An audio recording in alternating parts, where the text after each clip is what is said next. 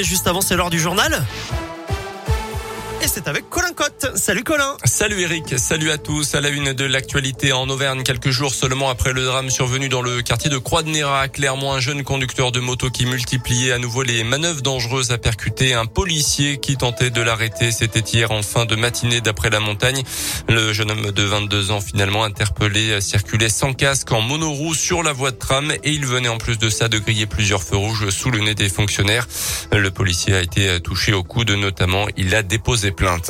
Ils veulent pouvoir rentrer chez eux lorsqu'ils en ont envie. On vous en a déjà parlé sur Radio Scoop. Depuis cet été, la mairie de Clermont a durci les conditions d'accès au centre-ville historique pour les voitures et les fourgons de livraison.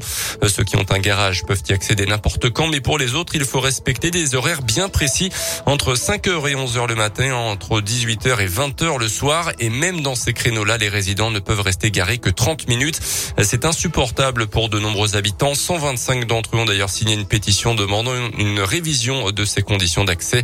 Jean-Yves Maroubi habite impasse des Chostiers. Il est à l'origine de cette pétition. Nous sommes pour la pétonisation. Moi, personnellement, j'ai un vélo. Je vais à mon boulot en vélo euh, dans le quartier de la Pradelle. Je prends le bus, mais j'ai besoin de ma voiture et j'ai surtout besoin d'avoir accès à mon domicile. J'ai l'exemple d'une mère de famille habitant rue des Gras, deuxième étage, quatre enfants. Comment fait-elle quand elle rentre du boulot à 20 heures pour décharger ses courses pour monter les enfants. Notre revendication, c'est 24 heures sur 24, 7 jours sur 7, 45 minutes pour charger et décharger et une heure pour les, les commerces qui ont besoin d'approvisionner par les livreurs. Une réunion a eu lieu lundi entre les habitants concernés et les représentants de la mairie de Clermont, mais elle n'a pas permis de rapprocher les positions. À retenir également dans l'actualité cet accident ce matin sur l'autoroute A71 en direction de Paris à hauteur de la commune de Saint-Angolin. Deux poids lourds se sont percutés pour une raison encore inconnue. Bilan, un blessé transporté en urgence relative.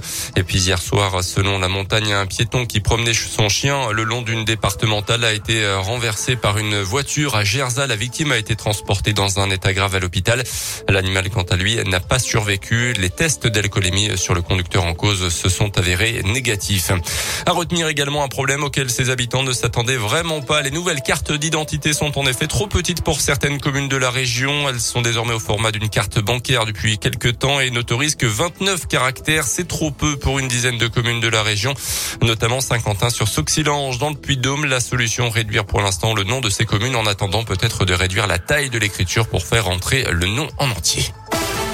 On termine avec les sports et du foot et la suite de la troisième journée de la phase de groupe de la Ligue des Champions. Ce soir, Lille reçoit Séville à 21h avant la Ligue Europa.